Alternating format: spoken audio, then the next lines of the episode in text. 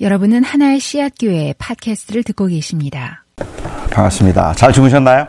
예. 어, 어제는 제가 어, 너무 흥분을 해서 시간을 넘겨서 여러분들이 Q&A를 할 수 있는 시간이 없었는데 오늘은 좀 할 수 있도록 제가 최선을 다해 보도록 어, 하겠습니다. 어 그래요? 그렇습니까? 오케이. 네. 무명한 자 같으나 유명한 자, 아무것도 없는 자 같으나 모든 것을 가진 자. 아, 저는 청년 때부터 이 말이 참 멋있다는 생각을 했었습니다. 예, 일반적으로 많은 것을 갖추고 있음에도 불구하고 자신을 드러내지 않는 그런 모습으로 이해를 했기 때문이죠.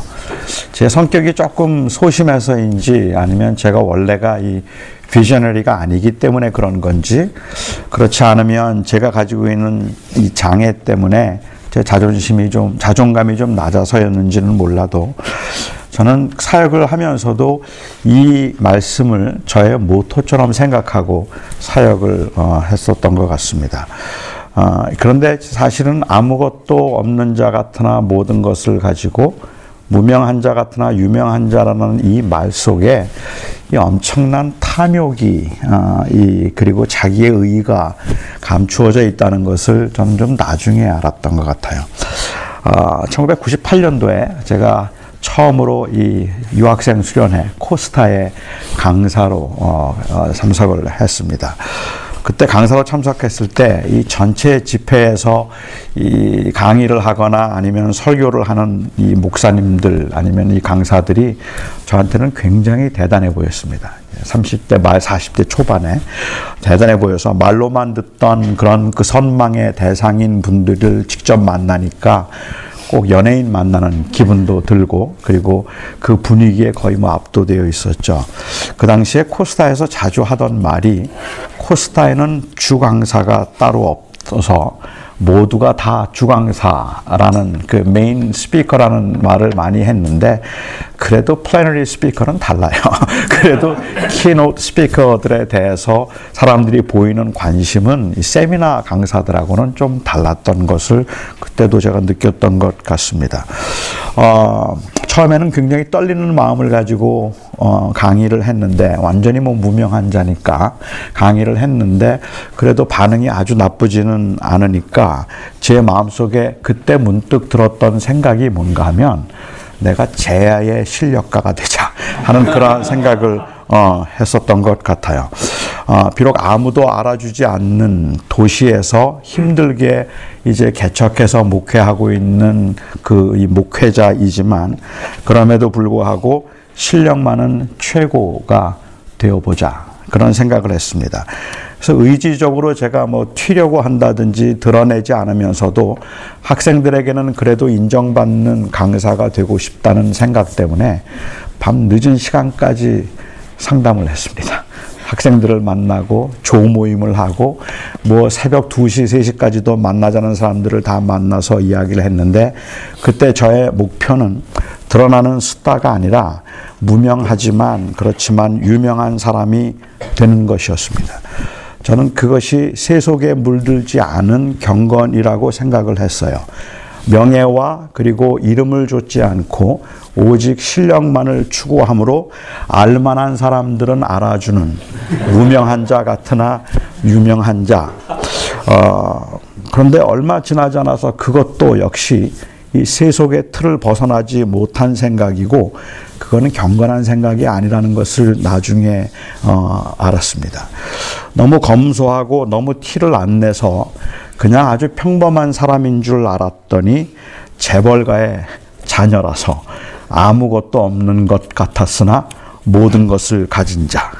그 무명함을 빛나게 만드는 것은 유명함이고 아무것도 없는 것처럼 살아가는 그 검소함을 빛나게 만드는 것은 역시 부요함입니다.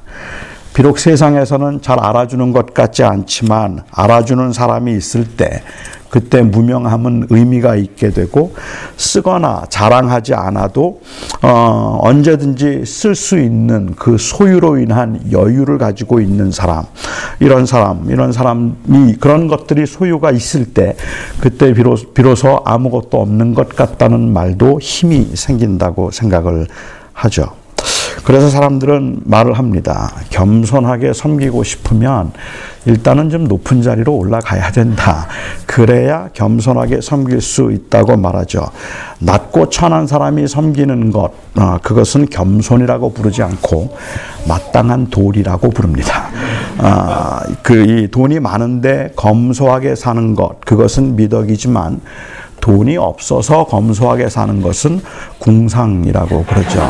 그러니까 이 궁상과 미덕은 차이가 있는 것이고 그리고 겸손과 도리는 다른 것인데 그런데 겸손해지기 위해선 높아져야 되고 많은 것을 소유하고 아껴서 쓸 수 있을 때 비로소 검소하다는 말을 듣는 거지 아무것도 없어서 그렇게 밖에 살 수 없어서 그렇게 사는 것은 그것은 그리 검소한 모습으로 보이지 않을 수도 있다는 말이죠.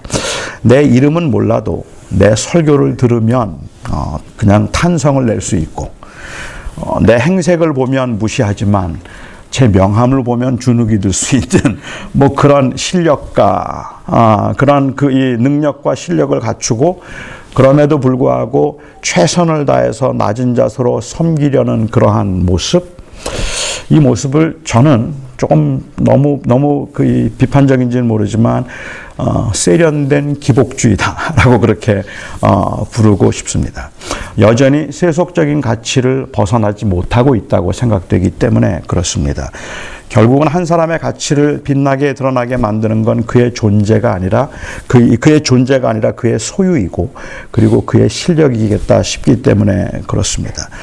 그냥 있는 그대로를 소중하게 귀하게 여길 수 있는 가능성이 그 인간의 그 죄성으로는 불가능한 것이라면 저는 결국은 우리 그리스도인들이 이 세상에 살면서 치열하게 싸워야 되는 영적 싸움의 현장은 바로 거기겠다는 생각을 하는 거죠. 우리로 하여금 자꾸 가치 있게 만들고 우리를 우리의 존재를 의미 있게 만들려고 하는 그 소유와 신분, 내가 이루어 놓은 업적들과 실력들, 그것들에 의해서 내 가치가 결정되려는 그곳에서 그게 아닙니다라는 말을 지속적으로 나 스스로에게 사람들에게 말하려고 하는 그 현장이 바로 어쩌면 현대인들에게 있어서는 치열한 영적인 싸움의 현장이겠다 하는 생각이 든다는 말이죠. 뭐 유명해서 어, 설교를 들어봤더니 내용도 별로 없고 왜 유명한지도 잘 모르겠다거나 화려하게 치장을 했기 때문에 굉장하다 싶었는데 사실은 그 허영 그것이 다 허영임이 드러나는 이러한 경우들이 너무 이 세상에는 비일비재하고 너무 많기 때문에 세상에서 위세를 떨치지 않는 그러한 제야의 실력과들 능력자들 이런 사람들은 그 존재 자체만으로도 세상을 따뜻하게 만들고 사람들에게 감동을 주는 건 틀림없는 사실이지만 저는 그래서 그 가치도 굉장히 중요하다고 생각하지만 그리고 또한 그래서 그것을 아주 탁월한 인품이라고 저는 여기긴 하겠지만 과연 그리스도인들이 추구하는 것이 그 정도일까 하는 생각을 하는 거예요.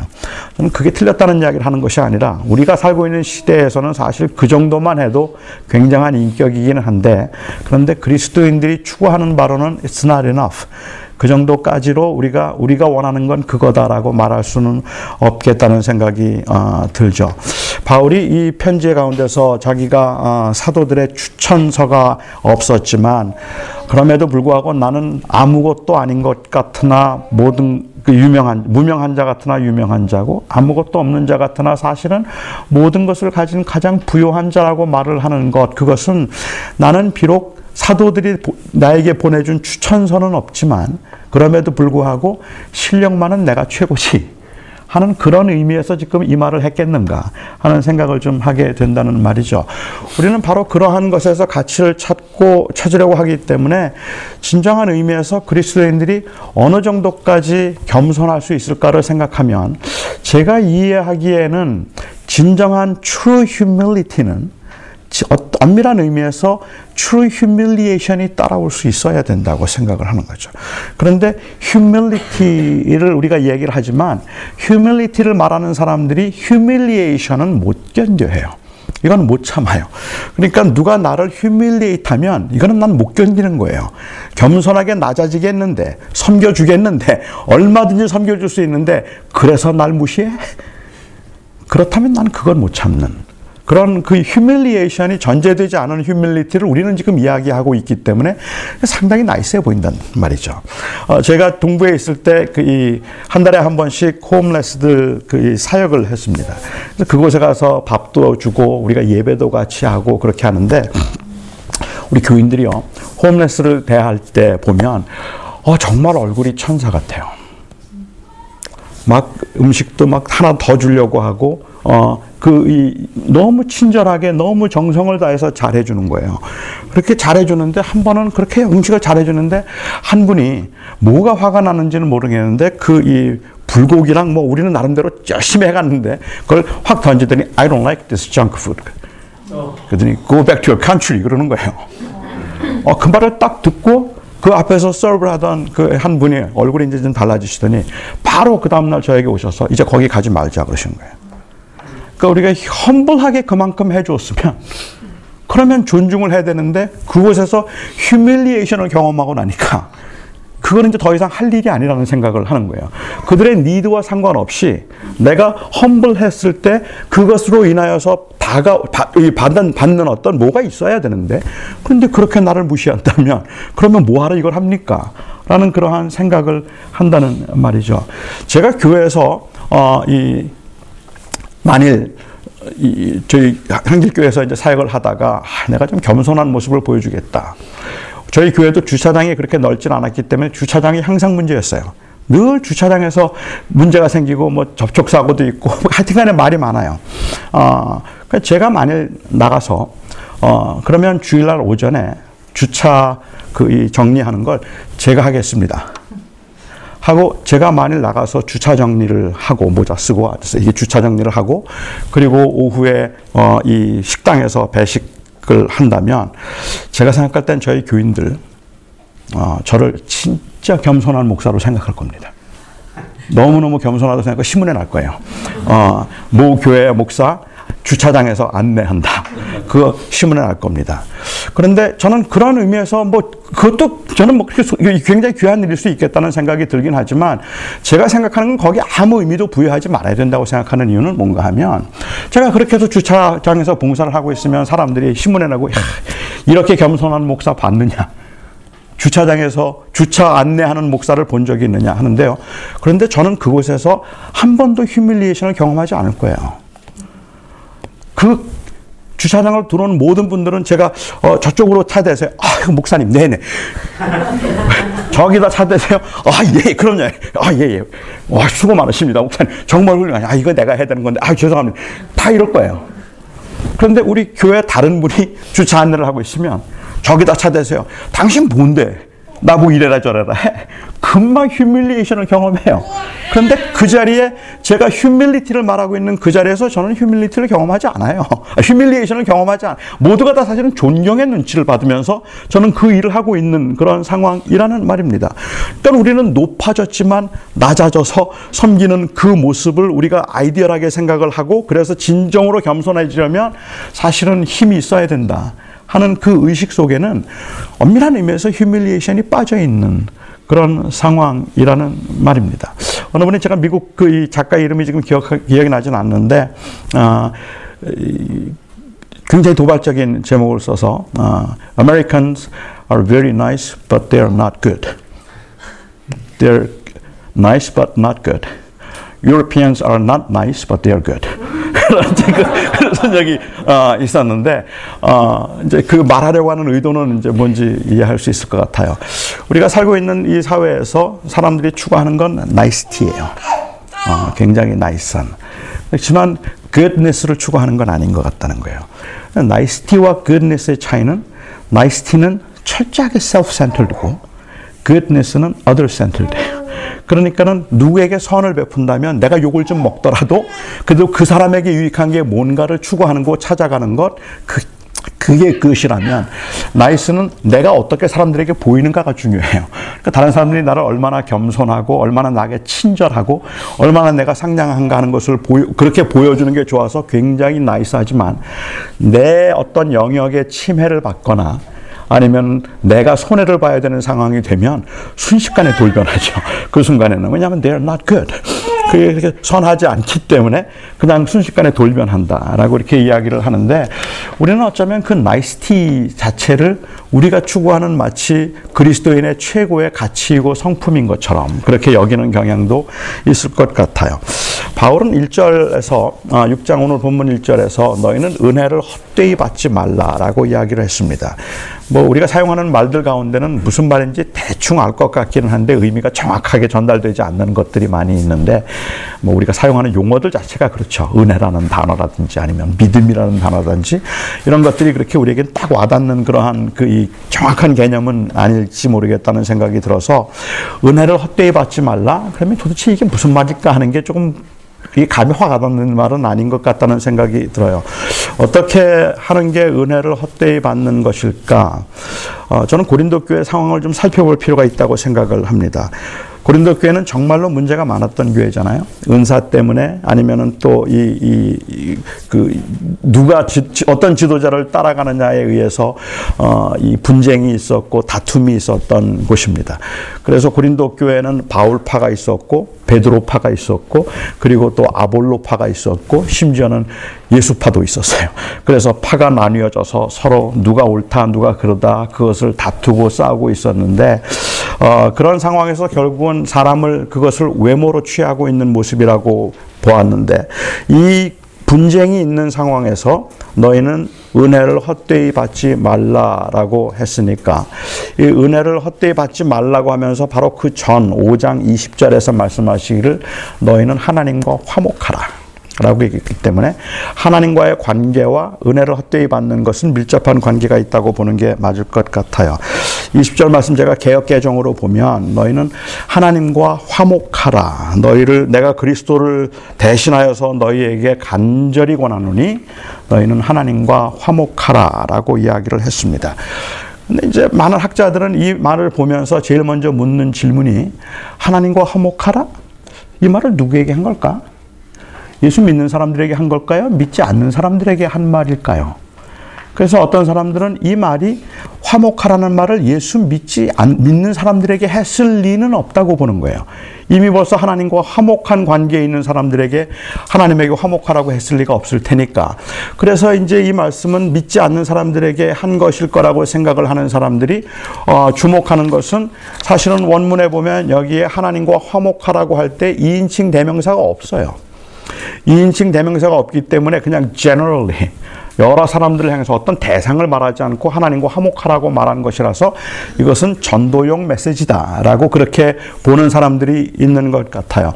하지만 제가 볼 땐 좀 억지스럽죠. 뭐 2인칭 명령형을 쓰는데 굳이 거기에 이 2인칭 대명사를 써야 될 필요는 없잖아요. 그러니까 아마도 그냥 여기에 우리 한글 성경이나 영어 성경을 보면 한글 성경에 특별히 너희는 이라는 말을 쓰고 있는데 하나님과 화목하라고 해서 고린도 교인들 향해서 말하고 있다고 아주 노골적으로 그렇게 번 역을 했는데 저는 그렇게 번역한 게 크게 문제가 되지 않을 거라고 생각하는 건 뭐 2인칭 대명사에 너희는이 안 들어가도 당연히 그 전제는 너희는이겠다는데 그런데 왜 이걸 문제 삼을까? 문제 삼는 이유가 있다면 고린도 교인들이 그리스도인이라면 그들에게 하나님과 화목하라는 말을 했을 리가 없을 거라고 하는 이 교리적인 이, 이 presupposition 때문에 그럴 거라는 겁니다.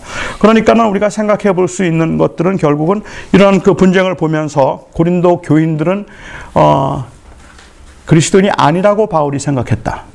이렇게 볼 수도 있겠죠. 그러니까 이들이 싸우는 걸 보니까 예수 믿는 사람 아니네.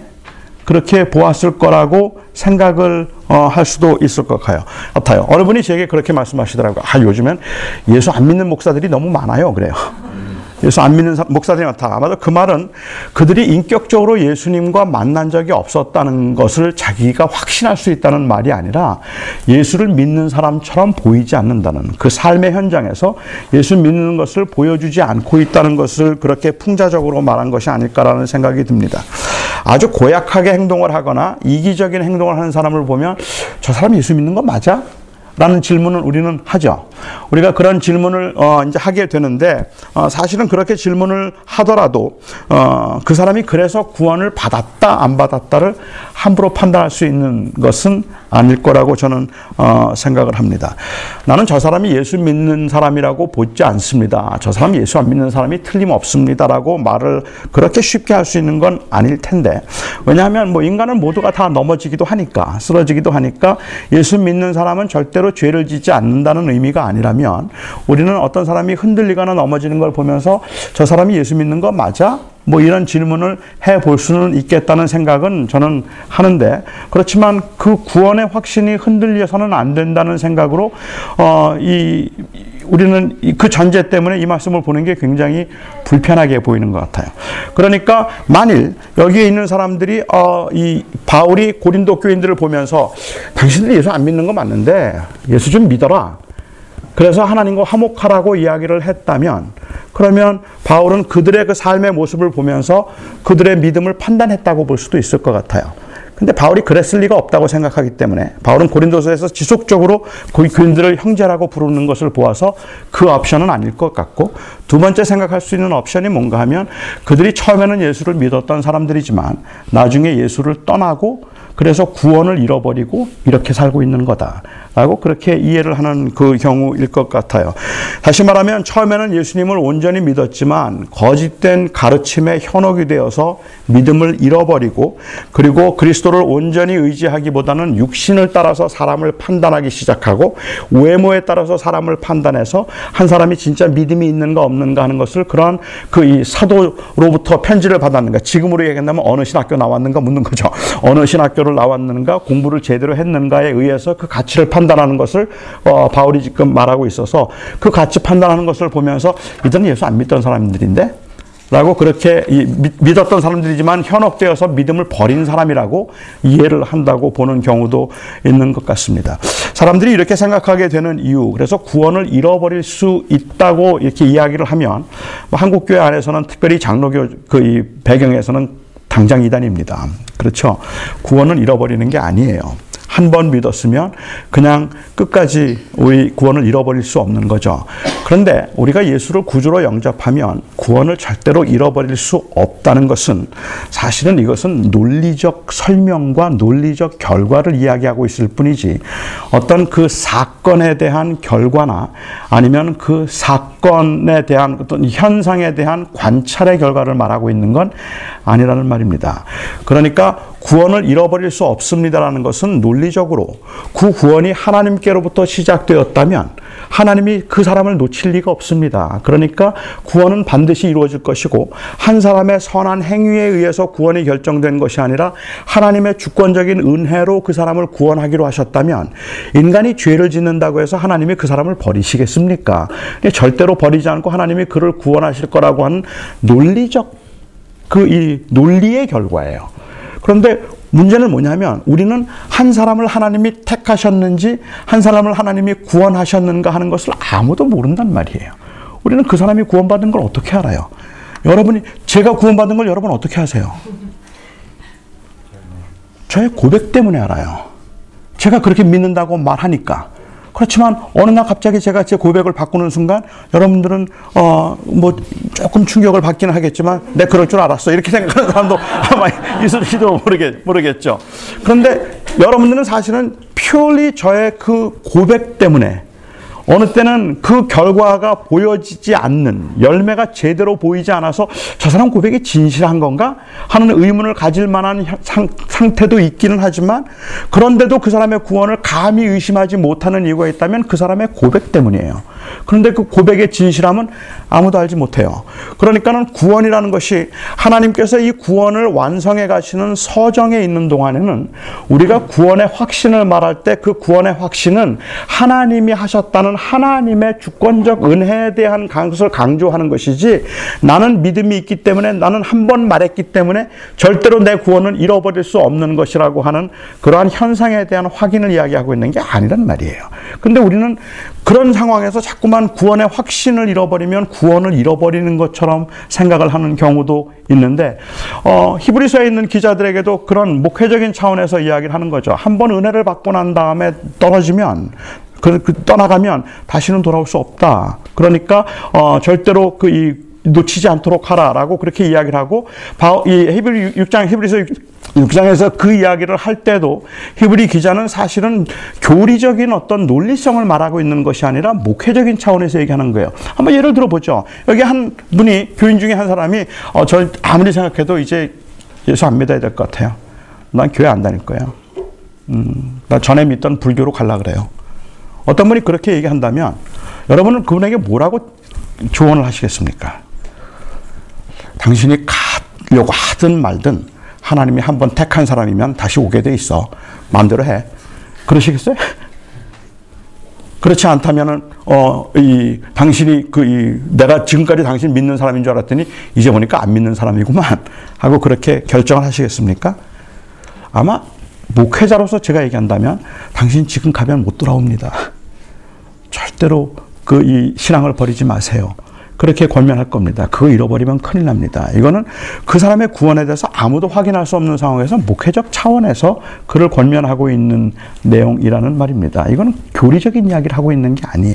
논리적 결과를 이야기하고 있는 게 아니기 때문에 구원의 확신에 관한 너무 많은 오해들이 하나님께서 하셨던 그 일에서의 은혜의 강조라는 것을 마치 우리가 보이는 그 속을 알 수 없는 이 세상에 살면서 우리에게 보여지는 현상에 대한 어떤 확신적 결과 라고 오해를 하고 있는 것 같은 인상들이 있다는 말이죠. 구원을 잃어버린 사람들이 있습니다.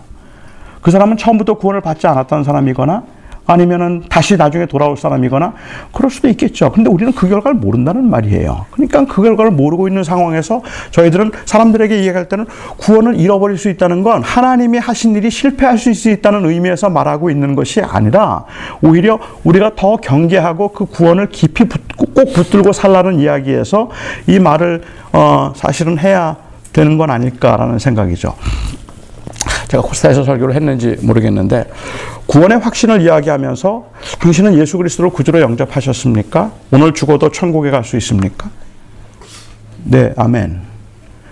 그런데 그 나는 믿어서 천국에 갈 수 있습니다라는 그 말 속에 담겨 있는 함축되어 있는 의미가 나는 믿기 때문에 나는 반드시 구원을 받을 겁니다. 라고 이야기하는데 그 믿음이 자기의 공적이 되어 있다는 말입니다. 오직 믿음으로 구원을 받았다고 얘기했는데 믿음으로 행위가 아닌 믿음으로라는 말이 강조하는 건 자기의 주관적 확신에 의해서가 아니라 하나님의 은혜로라는 의미가 함축되어 있는 건데 은혜를 이야기하는 게 아니라 믿음이라는 내 행위를 강조하는 것처럼 보여지는 경우들이 굉장히 많다는 말이죠. 제가 예를 들어서 한번 이야기를 하면 어떤 분이 병이 들었어요. 어, 그 불치의 병입니다. 그래서 사경을 헤매고 있어요. 아무도 그를 살리지 못합니다. 살릴 수가 없는 상황에서 NIH 에서 새로운 약이 하나 개발되었어요. 아직 임상이 끝나지는 않았지만 그 약은 그 병을 살려요. 그래서 한 분이 그 약을 가져와서 소개를 해요. 이 약이 당신을 살릴 수 있습니다. 이 약 먹으면 삽니다. 그리고 그 약을 먹었어요. 그리고 정말로 살아났어요. 사람들은 다 놀래죠. 죽는다고 했는데 살았으니까. 사람들이 물어요. 아니, 어떻게 된 거예요? 어떻게 살았어요? 형제님 죽는다 그랬는데 어떻게 살았어요? 형제님이 하니까 또 그 좀 이상한 자매님 어떻게 살았어요? 이제 그렇게 어, 얘기를 한다든지 뭐 아니, 집사님 어떻게 살았어요? 얘기를 한다면 일반적인 반응이 뭡니까? 아, 제가 사실은 누가 약을 가져다 줬는데 그 약 먹었더니 살았어요. 약이 살렸어요. 이게 우리의 반응입니다. 그런데 요즘에 믿음으로 구원을 받고 구원의 확신을 이야기하는 경우에 어떻게 살았어요? 그랬더니 그분이 얘기하기를 내가 누가 약을 가져오더라고요. 내가 먹었지 뭐. 그리고 살았어요. 내가 먹었다니까. 아니 약이 아무리 좋으면 뭐해? 그 약 안 먹으면 그러면 아무것도 아닌데 나는 그 약을 먹었지. 그리고 나는 살았어. 내가. 아, 이제 바보 같은 인간들은 저걸 안 먹고 이제 다 죽네. 근데 난 먹었거든. 그리고 난 살았단 말이야. 내가 먹었다는 걸 강조하고 있는 거예요. 약이 살렸다는 이야기를 하는 게 아니라 내가 먹어서 살았어요, 내가. 그러니까 결국은 그 믿음을 강조하고 있는 모습들이 너무 우스워 보인다는 말이에요. 이거 어떻게 살았어요? 라고 물으면 그러면 누구든지 그 약이 나를 살렸습니다. 이렇게 말을 하는 게 정상인데 오늘날 믿음으로 구원을 받는다고 구원의 확신을 이야기하는 경우에 너무 많은 경우에 그 믿음으로 하나 아니 하나님의 은혜로 약이 살렸습니다를 말하고 있는 것이 아니라 오히려 그 약이 좋다 그러길래 내가 그냥 확 먹어버렸지 뭐. 그확 먹었더니 살더라고. 그 내가 먹어서 살았어, 내가. 이걸 강조하는 것 같다는 거예요. 이상하지 않습니까? 좀? 그러니까 구원의 확신에 관한 이야기들에 대한 어, 어떻게 보면 원래 의도가 조금 왜곡됐다는 거예요. 하나님의 은혜를 말했던 것이 나의 믿음을 강조하는 것으로 그 둔갑되고 그 믿음으로 바뀌면서 그 다음에 발생하는 일들이 뭔가 하면 끊임없는 정죄예요. 나는 믿는데 넌 안 믿잖아. 너도 믿으면 나처럼 돼. 하는 그 이야기를 하는 것 같기 때문에 때로는 굉장히 독선적으로 들릴 수도 있겠다는 말입니다.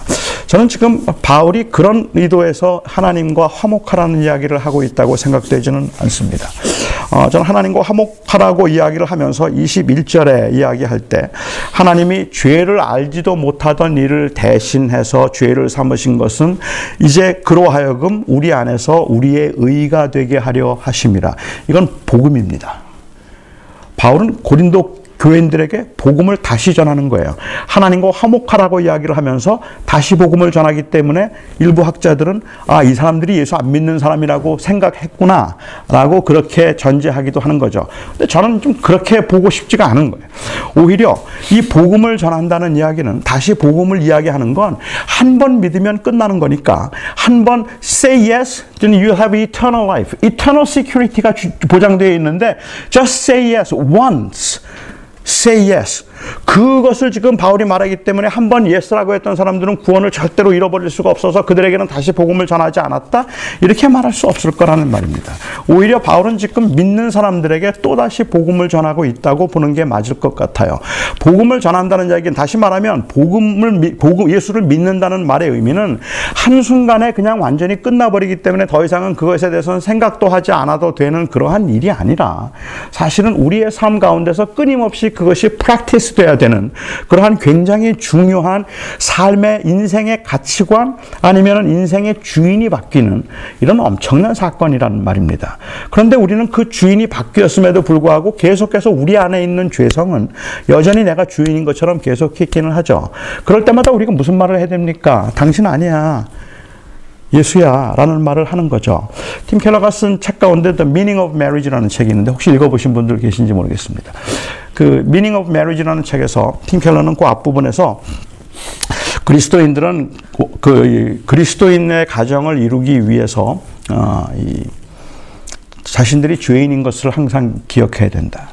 내가 죄인이라는 것을 인정하라라고 그렇게 이야기를 해요. 근데 우리는 보통 이제 죄라고 이야기하면 어떤 행위적인 것으로만 많이 생각을 하고 있기 때문에 아 그래 참 좋은 가정을 이루려면 부부 관계에서는 이게 참 중요해요. 부부 관계에서는 항상 내가 죄인이지 그런 에디튜드가 참 중요하다. 그래서 무슨 일이 생기면 어, 다툼이 생기면 내가 죄인이지. 내가 잘못한 게 많아. 내 잘못이야. 이렇게 말하면 다 내 탓이다. 이렇게 말할 때 가정이 화목해진다. 그런 말로 오해를 하는 것 같아요. 켈러가 했던 말을. 근데 켈러가 했던 말의 의도는 사실은 우리가 죄인인 것을 알아야 된다는 이야기는 이거는 그냥 내가 다 내 탓입니다. 라는 말을 하라는 게 아니라는 말입니다. 저는 제 가족, 제 아내하고 뭐 부부싸움을 그렇게 하지는 않지만, 아, 결혼 초에 말다툼이 있거나 좀 의견의 차이가 있을 때, 그래서 좀 서로 좀 언짢아지게 되는 그러한 경우에 그때도 저는 그때 그런 생각을 했었는데 저는 제가 항상 잘했다는 생각을 한 적 하지는 않아요. 제가 잘못한 게 있어요. 그래서 제 아내에게 늘 하는 말도 난 내가 다 잘했다는 게 아니야. 내가 잘못한 게 아니죠. 그러니까 난 잘못한 걸 인정해요. 내가 죄인인 건 저는 언제든지 인정할 수 있어요. 그런데 문제는 제 아내가 조금 더 큰 죄인이에요. 그러니까 난 내가 잘못했다는 건 난 인정해. 그렇지만 이번에 당신 그건 아니지. 아닌 거지. 내가 다 잘했다는 거 아니야. 그런데 내가 다 잘했다는 건 아닌데 그렇지만 당신 이건 너무했지. 그것을 지적하고 싶은 거예요. 그래서 나는 잘못, 내도 잘못했지만 넌 더 잘못했어. 우리 근데 그게 사실이에요. 그게 사실이에요. 그런데 그거 사실인데도 아니야, 다 내가 잘못했어. 미안해. 이거는 힘에 대한 굴복일 뿐이에요. 그렇잖아요. 이거는 불의한 일이에요. 정의가 아니에요. 내가 잘못했다고 생각하고 있어서 잘못을 인정한다면 모르지만 상대방이 다 잘못했는데 상대방이 더 잘못 잘못한 게 훨씬 더 많음에도 불구하고 내가 아니 내가 잘못했어. 이거는 겸손이 아니라 이거는 불의함이에요. 이거는 부당함이에요. 그렇게 말할 수밖에 없었다면 그거는 힘에 눌린 거예요. 그렇잖아요. 지금 어, 이 켈러가 말하고 있는 건 내가 우리가 내가 우리가 다 죄인이라는 걸 인정하라는 말은 항상 내가 잘못했다는 얘기를 하는 것이 아니라 내 아내가 나보다 잘했기 때문에 내가 당신에게 말에 따른다는 이야기를 하는 게 아니라 그리스도가 주인이라는 말이에요. 당신도 아니고 나도 아니고 그리스도가 우리의 삶의 주인이니까 그 상황에서 주님이 제일 기뻐하신 일이 뭘까를 물을 때 그게 바로 죄인됨에서 그리스도를 주라고 부르는 자녀됨으로 바뀐 사람들의 삶의 모습이 되어야 된다는 거예요. 그러니까 결국은 내 인생 모든 것에서 그리스도가 나의 주인인가? 하는 이 질문은 복음의 질문이라는 말이죠. 끊임없이 그것이 확인되지 않으면 여전히 우리는 그 상황에서 계속해서 내가 키킨이 되고 그리고 내가 주인인 것처럼 자꾸만 사물을 보게 되고 상황을 보게 되기 때문에 그런가 하는 말이죠. 내가 99% 맞고 아내가 1% 맞아도 내가 아내에게 잘못했다고 말할 수 있는 이유는 그 1%를 맞췄지만 아내가 옳았기 때문이 아니라 그리스도께서 원하시기 때문인 거예요. 주님이 주인이기 때문에 할 수 있는 것. 그게 어, 우리 그리스도인의 가정에서의 변화되는 모습일 거라고 생각을 합니다. 그런 의미에서 저는 구원을 이룰 수 있는가 없는가 이런 문제들은 그렇게 본질적으로 중요한 문제가 아니라고 저는 생각을 해요. 그건 하나님이 하시는 하나님의 은혜 가운데 주어지는 일이기 때문에 교리적으로 논리적으로 설명을 하기 위해서 구원이 하나님께로부터 시작돼서 구원은 반드시 끝난다는 논리적 설명이나 교리적인 말로는 저는 이건 굉장히 중요하지만 우리의 삶의 현장에서 그 질문을 가지고 그렇게까지 고민할 이유가 있을까라는 생각을 더 오히려 하게 됩니다. 된다는 어, 말입니다. 어, 복음은 한 번 들을 때 들면 되는 것이 아니라 끊임없이 확인해야 되는 겁니다. 예수 그리스도를 나의 주님이라고 영접한 그날 그 시에 나는 구원을 받았기 때문에 이제는 구원에 대해서는 나는 아무 문제가 없습니다라는 이 말이 경우에 따라서는 하나님의 은혜입니다라는 말을 말하고 있는 것이 아니라 마치 내 모든 것들이 그날 다 끝난 것처럼 생각을 하고 그것이 구원의 완성인 것처럼 구원의 완성이라고 이야기를 할 때는 논리 적 그 설명일 뿐이 제가 계속 논리적이라는 말을 쓰지만 이거는 logical한 그러한 그 sequence를 이야기하는 것일 뿐이에요. 구원의 완성됐다는 얘기는 하지만 우리의 현장에서는 우리가 죽을 때까지는 안 끝난 일이에요. 우리가 눈에 보이는 일에서는 계속 되는 일이잖아요. 지금 하나님이 구원을 해 가시는 일이잖아요. 그래서 어제도 우리가 잠깐 의논한 것처럼 구원과 성화는 분리되면 안 되는 거예요. 이거는 우리의 삶 속에서는 그 구원의 서정이 곧 구원의 길이라고 우리가 볼 수밖에는 없는 상황인데 그런데 우리는 어떻게든지 예수를 구주라고 영접하는 순간 그 주님으로 영접한다는 말도 단순히 지적인 동의예요. 전도를 하면서 당신이 죄인인 것을 아십니까? 이해가 안 되죠. 그냥 그렇다 그래요. Say yes. 예. 예수님이 당신을 위해서 죽으셨어요. Amazing. Hallelujah. 예수님이 당신을 죽으 믿으십니까? 그 뭔데요? Just say yes. you know, you'll have eternal life. Say yes. Just one yes. Eternity. What do you think? 얼마나 좋은 일이에요. 어, 야. 그, 형제님 기도하실까요? 어, 오늘 이렇게 예수를 영접하고 영원한 나라를 천국으로 받게 해주셔서 너무도 감사합니다. 그게 그 사람의 구원을 확정한 것처럼 그래서 마치 그날 그렇게 하거나 아니면 세례를 한번 받았으면 그래서 세례를 받았으면 마치 천국에 들어가는 입장권을 내가 받은 것처럼 이 땅에 사는 동안은 자기 마음대로 살고 세상의 그러한 그 가치관을 따라서 세상대로 그냥 살아가면서도 나중에 죽어서 천국 갈 때 걱정 없어요. 주님 앞에 갔을 때 짜잔 나도 티켓 받았죠? 그 입장권 하나 내고 들어가면 되는 거라고 생각하니까 하는 거죠. 이거는 복음을 그렇게 너무 단순하게 여기고 있기 때문에 어쩌면 싸구려 은혜로 만드는 거 아니냐는 거예요. 복음은 이건 전적으로 하나님의 은혜이고 변할 수 없는 것이긴 하지만 우리에게는 끊임없이 확인되고 회복되어야 될 것들이라는 말입니다. 그래서 사실은 어, 우리는 언제나 모일 때마다 the gospel. 예수를 믿은 사람들에게 복음을 전해야 돼요. 우리는 계속해서 remind 할 필요가 있다는 말이에요. 내가 아니고 그리스도십니다. 그리스도가 주님입니다. 세상에 유혹이 굉장히 많지만 나의 주인은 그리스도입니다라는 그 고백을 지속적으로 해야 된다는 말씀이라는 말입니다. 바울은 이렇게 그 은혜의 때라고 이야기를 할 때 지금이 은혜의 때고 지금이 구원받을 만한 때라고 이야기를 하면서 하나님과 화목하라고 이야기를 한 건 결론적으로 제가 말씀을 드린다면 이것은 결국은 우리가 예수 그리스도를 구주로 영접을 했다면 그리고 복음을 믿는다면 복음에 합당하게 살아야 된다는 것을 강조하고 있는 거예요. 다시 복음을 이야기하므로 우리가 그리스도의 사람들이 아니냐. 그렇다면 우리는 이제 복음에 맞게 복음에 합당하게 한 사람의 가치를 결정해주고 그리고 다른 사람들을 판단하는 것이 마땅하겠다는 이야기를 하는데 그 이야기를 하면서 재밌게도 이 절제된 그러한 그 삶 그리고 복음을 위한 고난이 자기가 은혜를 헛되이 받지 않았다는 증거인 것처럼 그렇게 제시를 한다는 거죠. 그래서 3절부터 얘기하기를 내가 이 직분이 이 판단을 받지 않도록 하기 위해서 많이 배고팠고 많이 힘들었고 막 굉장한 고난을 받았던 거다. 내가 이렇게 많은 고난을 받았다라고 이야기를 하고 있습니다. 그러면서 우리 개혁 개정에는 자천한다라고 이야기를 했는데 스스로 자기 자랑한다는 얘기죠. 내가 고난을 자랑하겠다. 난 주를 위해서 진짜 고난 많이 받은 사람이야. 하고 그렇게 이야기를 하고 있다는 말입니다. 남들은 지금 다 잘 나가는 걸 자랑하고 어느 대학교 나오는 거를 자랑하고 어느 신학교 졸업했는 걸 자랑하고 사도들에게서 추천서 받아왔다는 거 자랑하지만 내가 자랑할 건 고난 받은 거야. 그래서 나는 고난을 더 고난을 더 말하고 있는 오히려 고난 받은 것을 자랑하는 말처럼 들리기도 한다는 말이에요. 제가 청년 시절에 선교사님들이 이제 와서 선교 보고를 할 때 선교지에서 고생한 이야기를 그렇게 많이 해요. 선교지에서 죽을 뻔한 이야기, 고생한 이야기, 이런 이야기들을 어, 듣고 나면 굉장히 저는 마음에 찔림이 좀 있었던 것 같아요. 하, 내가 이렇게 편해도 되는가 싶은 생각이 들어서 제가 대학교 1학년 때 선교사님의 보고를 듣고 난 다음에는 나도 이러면 안 될 것 같아서 어, 히터 다 꺼놓고 냉방에서 내가 잠을 자기도 하고 어, 하루에 한 끼만 먹어야 될 것 같기도 하고 남들은 저렇게 고생하는데 내가 이렇게 먹어도 되나 뭐 이런 생각을 했는데 언제부터인지 그런 얘기들이 제가 좀 불편하게 들리기 시작했습니다. 이게 정말 주를 위한 그 이 삶이 고생 그것이 곧 면류관인가? 고난을 받는 것 자체가 하나님이 기뻐하시는 의일까? 고행적인 경건주의가 그리스도의 은혜를 온전하게 드러낼 수 있을까?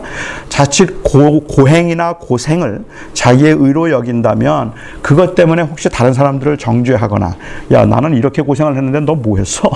나는 지금 밥도 못 먹고 하루에 한 끼 먹고 이렇게 이 선교 와서 고생을 하고 있었는데 근데 당신들은 뭐 했어?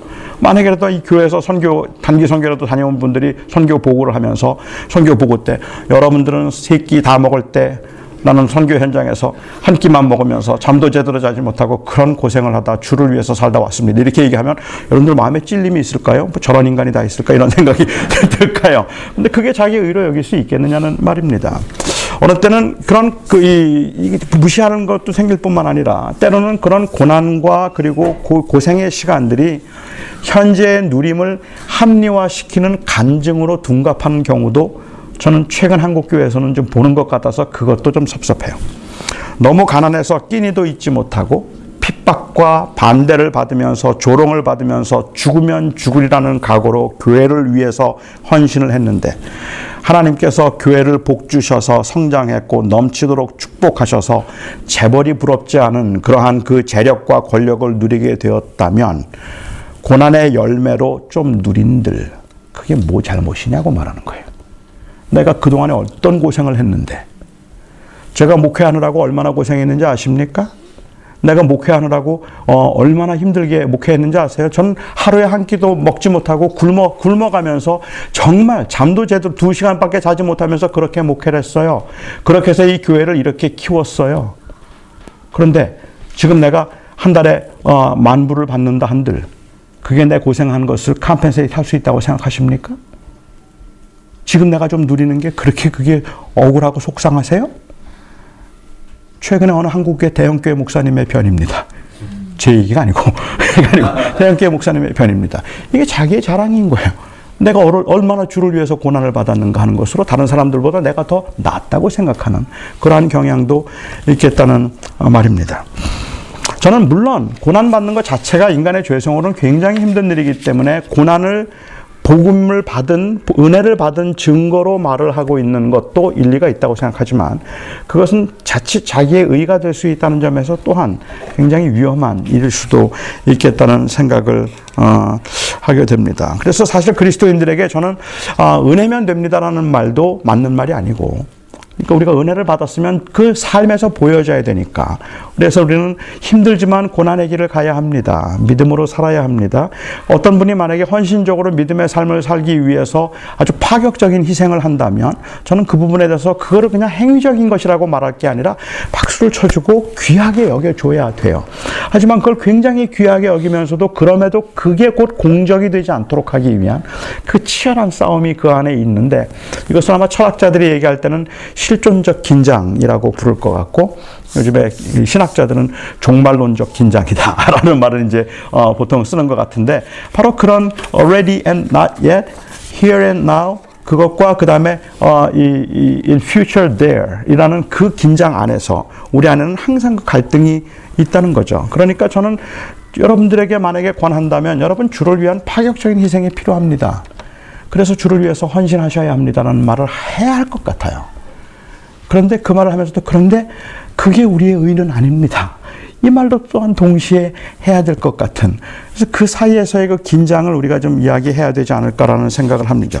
이런 이 말을 하고 난 다음에 바울이 유명한 고백을 하는 거예요. 나는 무명한 자 같으나 유명한 자고 죽은 자 같으나 살아있고 근심하는 자 같으나 항상 기뻐하고 가난한 자 같으나 많은 사람을 부유하게 한다라고 이야기했습니다.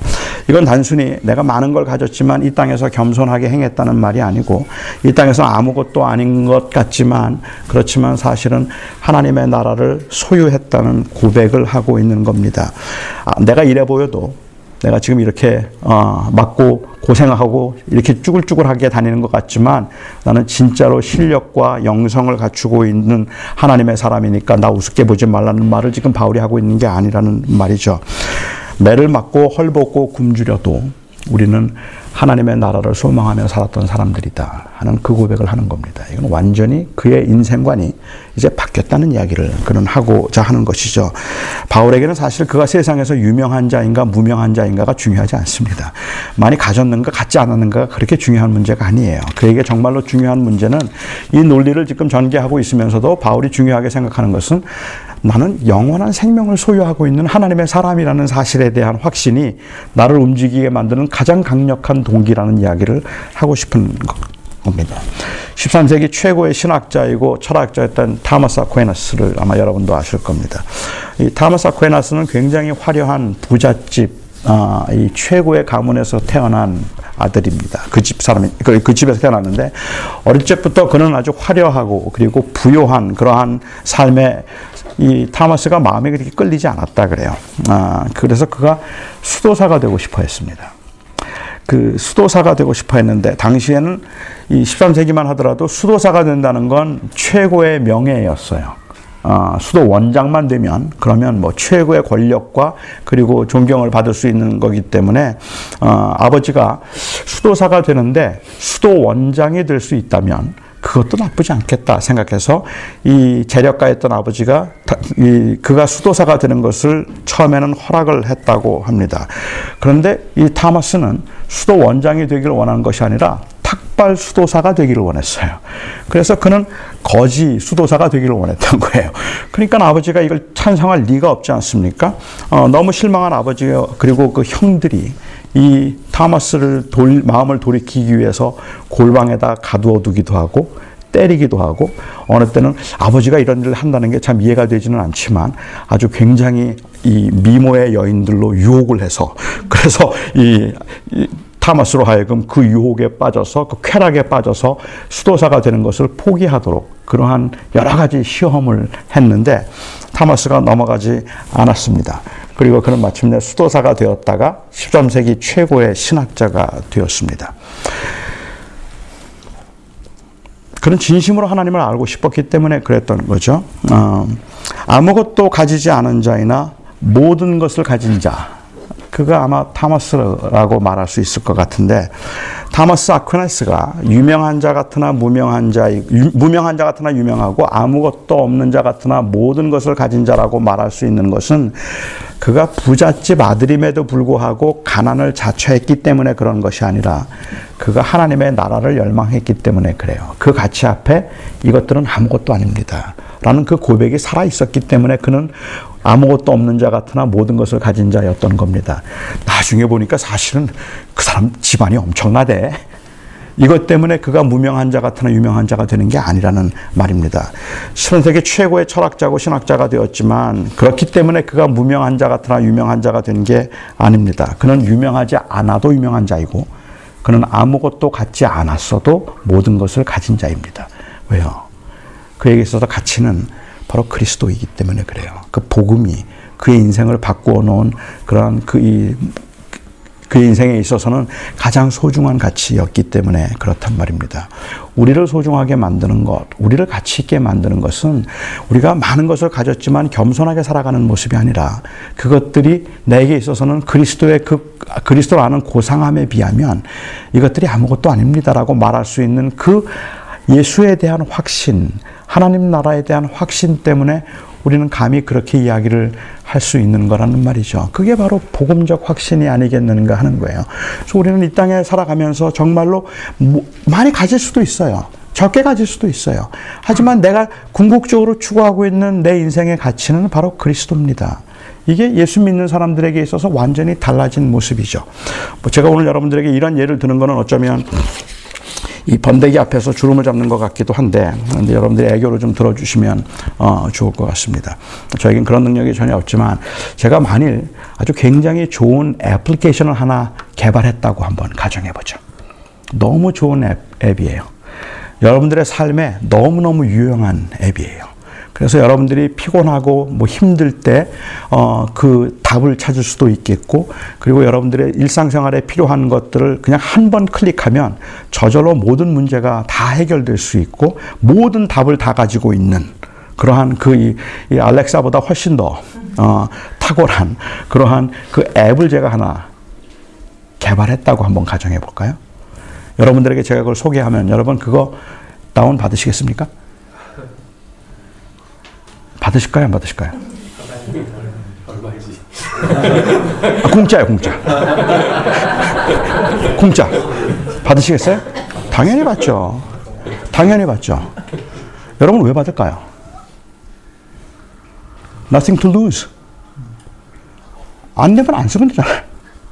그런데 제가 앱을 개발한 게 아니라 새로운 OS를 개발했어요. 아, 이 OS는 뭐 이 애플이나 아니면, 아니면 그 안드로이드하고는 달라요. 이건 진짜 좋은 거예요. 새로 제가 개발한 OS를 여러분들에게 제가 소개하면서 여러분 이 OS 진짜 좋습니다. 이거는 진짜 빠르고요. 그리고 여기는 어떤 그, 이, 그, 이, 이, 그 freeze 되는 일도 없고 너무너무 좋아요. 이거 OS로 바꿔보세요. 하면 여러분 OS로 바꿀까요? 안 바꿀까요? 제가 개발한 OS로. 절대로 안 바꾸실 거요 왜요? 그거 잘못 바꾸면 망해요. 그건 다 망가지는 거예요. 지금까지 되던 앱들이 하나도 안 될 수도 있어요. 그렇잖아요. 그리고 전혀 다른 그러한 그 세계 속으로 들어갈 수도 있다는 말이에요. 그 이 OS를 바꾸는 순간 우리는 다른 세계로 들어가요. 앱을 바꿨다고 해서 앱을 하나 apply 그 install 했다고 해서 다른 세계로 들어가지는 않아요. 그냥 그거는 내게 유익한 어떤 걸 채우는 거죠. 많은 사람들은 예수를 믿는다는 걸 애플리케이션 하나 받는 것 정도로 생각을 해요. 그러니까 믿어서 좋지만 천국 없어도 뭐 크게 손해 볼 건 없잖아요.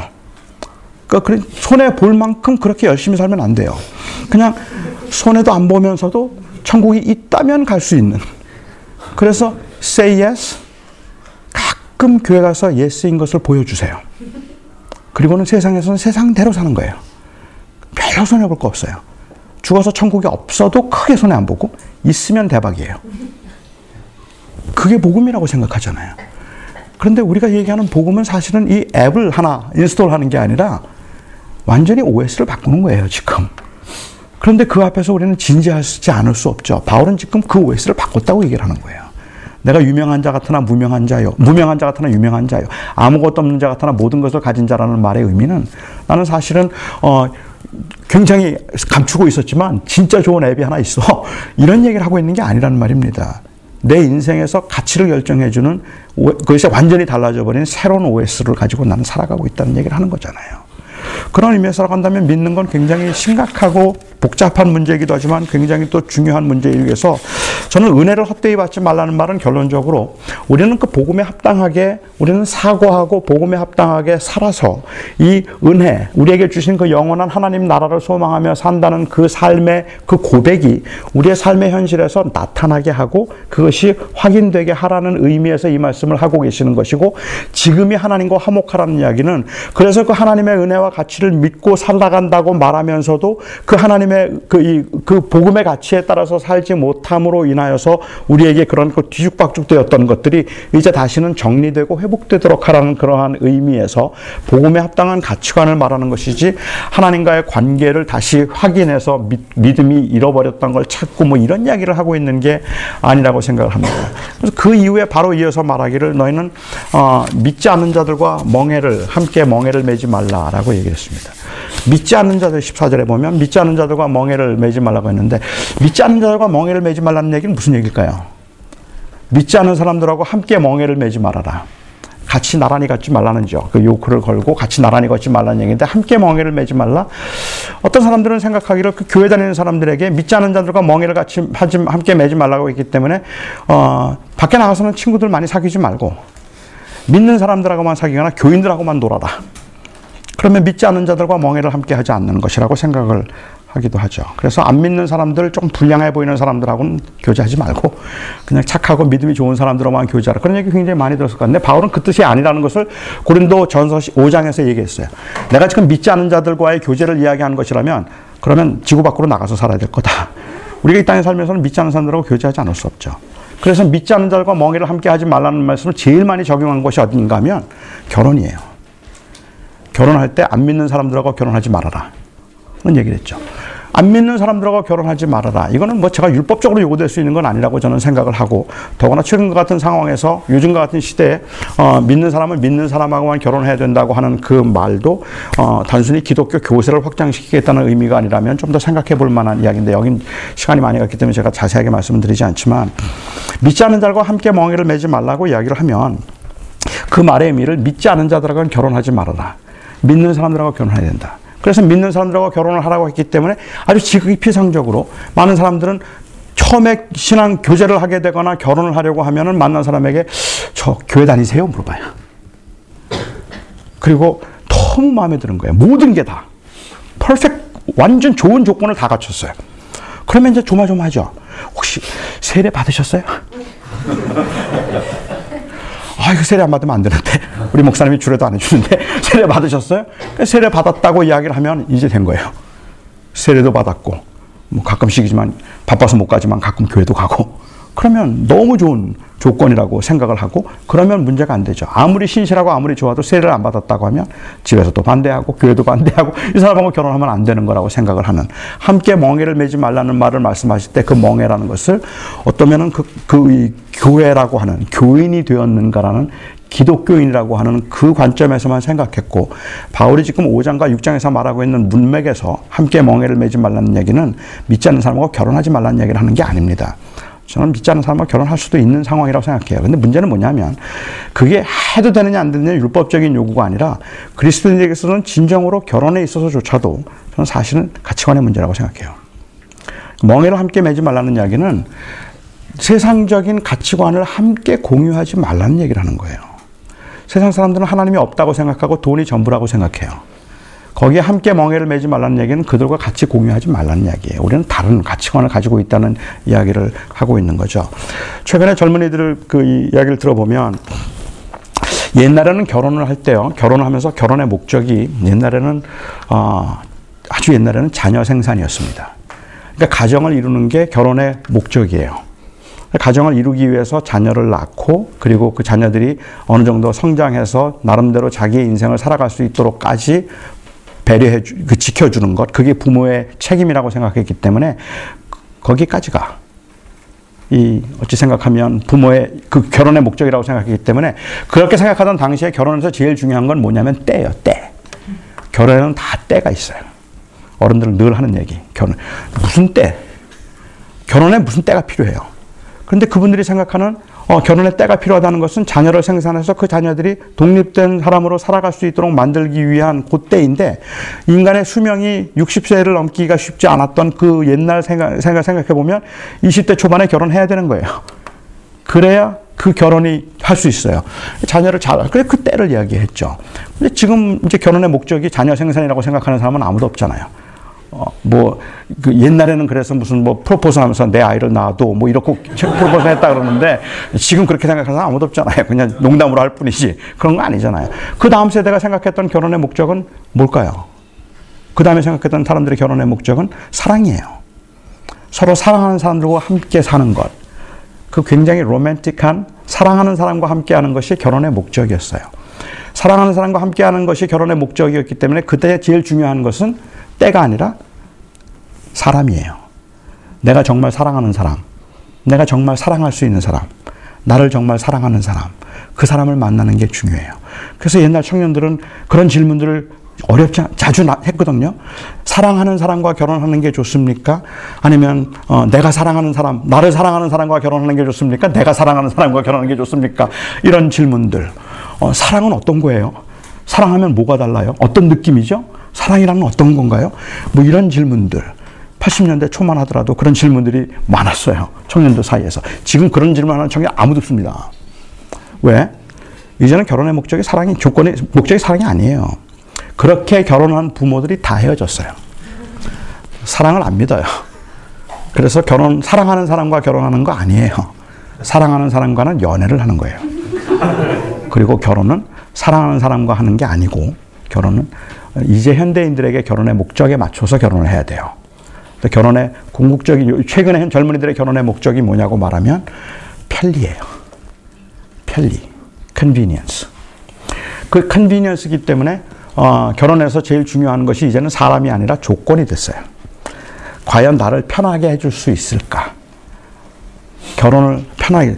그러니까 어느 정도 프로페셔널한 자리에서 생활을 하면서 어느 정도 자기 기반을 잡고 있는 사람들에게 있어서 결혼이 굉장한 고민은 해야 되는데, 결혼해야죠. 해야 되는데, 그런데 진짜 고민은 뭐냐 하면, 결혼하는 게 더 편할까? 혼자 사는 게 더 편할까요? 아, 지금 이렇게 편한데, 결혼해갖고 불편하면 어떻게 하지? 그런 생각들이 훨씬 더 강하죠. 그래서 편리함을 추구하고 있는 이 시대에는 어쩌면 그 편리함을 따라서 이야기를 하고 결혼도 이야기를 하고 있고 우리 인생의 질을 그 편리함에 의해서 결정을 해요. 이제는 현대 젊은이들에게는 얼마나 많이 가졌는가 하는 게 중요한 게 아니라 지금 내가 충분히 인조이 할 만큼 편안한가 하는 게 중요한 거죠. 그런데 저는 그게 나쁘다고 생각하지는 않지만 그게 왠지 그리스도인이 추구할 만한 그러한 궁극적인 가치관은 아니겠다는 거예요.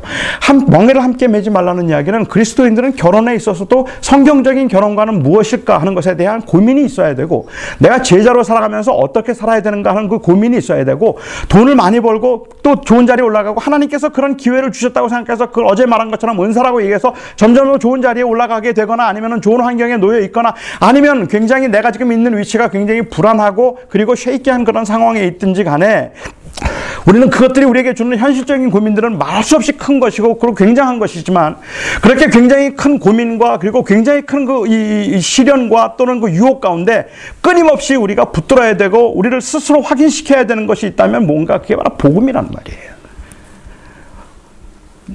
나는 뭘 추구하며 살아가는 사람들이지?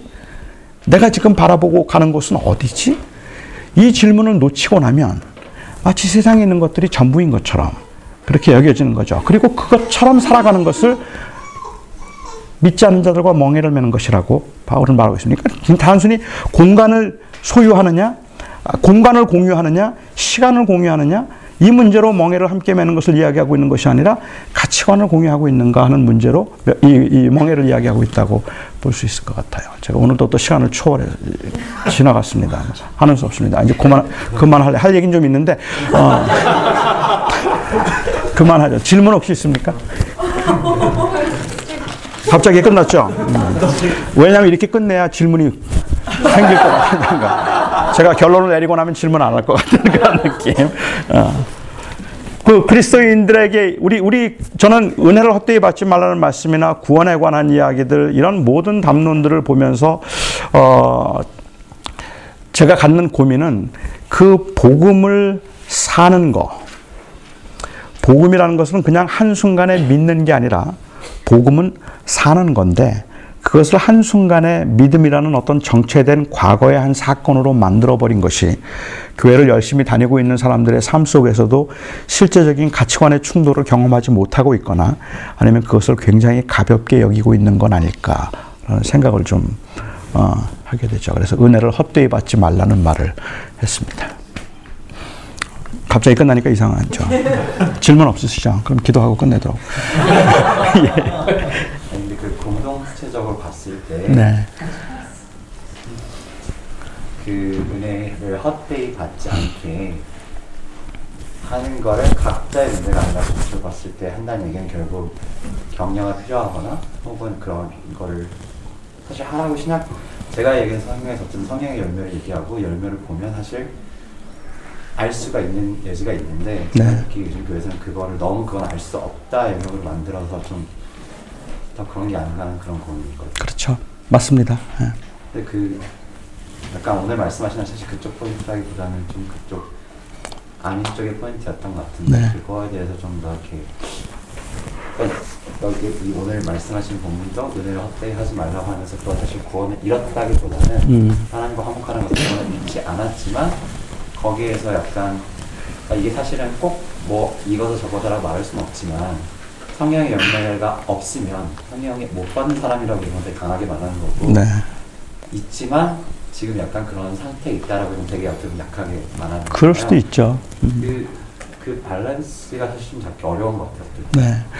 근데 이제 그렇긴 해요. 근데 이제 사실은 그런 어 뭐 흔들리고 있는가 구원을 받았는가 이런 문제들이 우리가 그 교회적으로 가지고 있는 관심이 구원을 받았는가? 저는 이건 질문이 중요하지 않다는 얘기가 아니라 굉장히 중요한 질문이지만 구원을 받았는가 하는 그 질문에 우리는 모든 에너지를 다 쏟고 있어요. 그런데 교회는 구원을 받았는가라는 질문 는 어떻게 보면 전제, 선제되는 질문이고 그 구원을 어떻게 살아내느냐 하는 것이 굉장히 중요하다면 지금 말씀하신 공동체적으로는 구원을 받았는가를 확인하는 문제는 구원을 살도록 하게 만드는 어떤 원동력이 되는 그러한 힘이 될 수도 있어서 계속해서 우리가 누구인가에 대한 것을 공동체적으로 계속 강조를 하고 확인하는 것이고 그다음에 이제 심리학에서는 보통 이제 그 law of exposure이라고 해서 노출의 법칙이라고 법칙이라고 하잖아요. 어, 사람들은 어디인가 자꾸 많이 노출되면 될수록 거기에 영향을 받게 되어 있다면 저는 교회적으로 정말로 우리가 추구하고 있는 그 이 그리스도인들의 가치가 뭔가에 대한 것들을 거의 노출시켜 주지 않고 그냥 교회 생활만 노출하고 있다는 거예요. 그러니까 교회 다니면서 사람들은 교회라고 하는 그 조직 안에서 내가 어떻게 행동하고 어떻게 살아야 되는 것에 대해서 노출이 되어 있는데 그러니까는 우리 삶의 현장에서 내가 경험하고 있는 그 가치관의 갈등들 세상은 전부 다 어떤 성취와 성공을 최고의 목적으로 두고 있는 세상에서 어 살아가는 나의 입장에서는 그럼 그리스도인들은 이럴 때 어떻게 살아야 되지? 뭘 해야 되지? 이럴 때 내가 이런 이런 유혹을 내는 어떻게 이겨야 되는 거지? 이러한 이야기들이 교회 안에서는 한 번도 되지 않는다는 거예요. 그런 얘기는 그냥 무조건 그러면 기도하라고만 그러거나 아니면은 그냥 열심히 교회 나오고 그냥 세상은 대충 살라고 말하거나 그런 식으로 해서 어쩌면 우리가 그 공동체적으로 교회가 조금 더 그런 그 진정으로 우리가 복음의 가치를 추구하고 있다는 사실과 그렇게 살아낸다는 것이 버거운 일이긴 하지만 그래서 우리가 함께 한다는 것을 조금 더 보여줄 수 있는 그러한 어, 메시지 또 그러한 그 교제 어, 또 그런 나눔들이 좀 필요하지 않을까 하는 생각을 하게 됩니다. 그러니까 저 굉장히 필요한 이야기죠. 노출이라고 말씀하신 그게 메시지적인 걸더 말씀하신 거 아니면 어떻게 보면 교회라고 하면 그런 성향의 열매가 풍성해지는 사람 어떤 롤 모델도 굉장히 많이 있어요. 그렇죠. 거고 그런 모습을 그것도 노출로 그렇죠. 그렇죠. 당연히. 그러니까 그 사고에 대해서도 노출이 돼야 된다는 거죠. 근데 교회 와서도 우리는 그런 얘기를 한 번도 안 듣는다면 그러니까는 지금 내 현실에서 내가 경험하고 있는 그런 가치관의 충돌들에 관한 이야기를 교회에서 못 듣고 있다면 그러면 교회에서 노출이 안 된 거잖아요. 우리는 자꾸 생각하고 자꾸 듣고 자꾸 말하고 어쩌면 제가 오늘 여러분들에게 이렇게 말씀을 드린 것도 일종의 노출이잖아요. 그렇게 얘기를 해서 어 이거 뭐야 얘기를 하거나 아니면 어 다시 지금 이런 고민이 생기게 되는 것들 저는 이런 것들이 결국은 우리로 하여금 노출시키는 그러한 그 과정이 아닐까라는 생각을 하죠. 예, 그래서 메시지일 수도 있겠고 롤 모델일 수도 있겠고 서로 같이 그런 아픔들이나 아니면 그런 고민들을 서로 나눔도 있을 거라고 생각합니다. 예. 아까 humiliation 얘기하셨는데 네. 실제적으로 어디까지 그런 humiliation을 참을 수 있고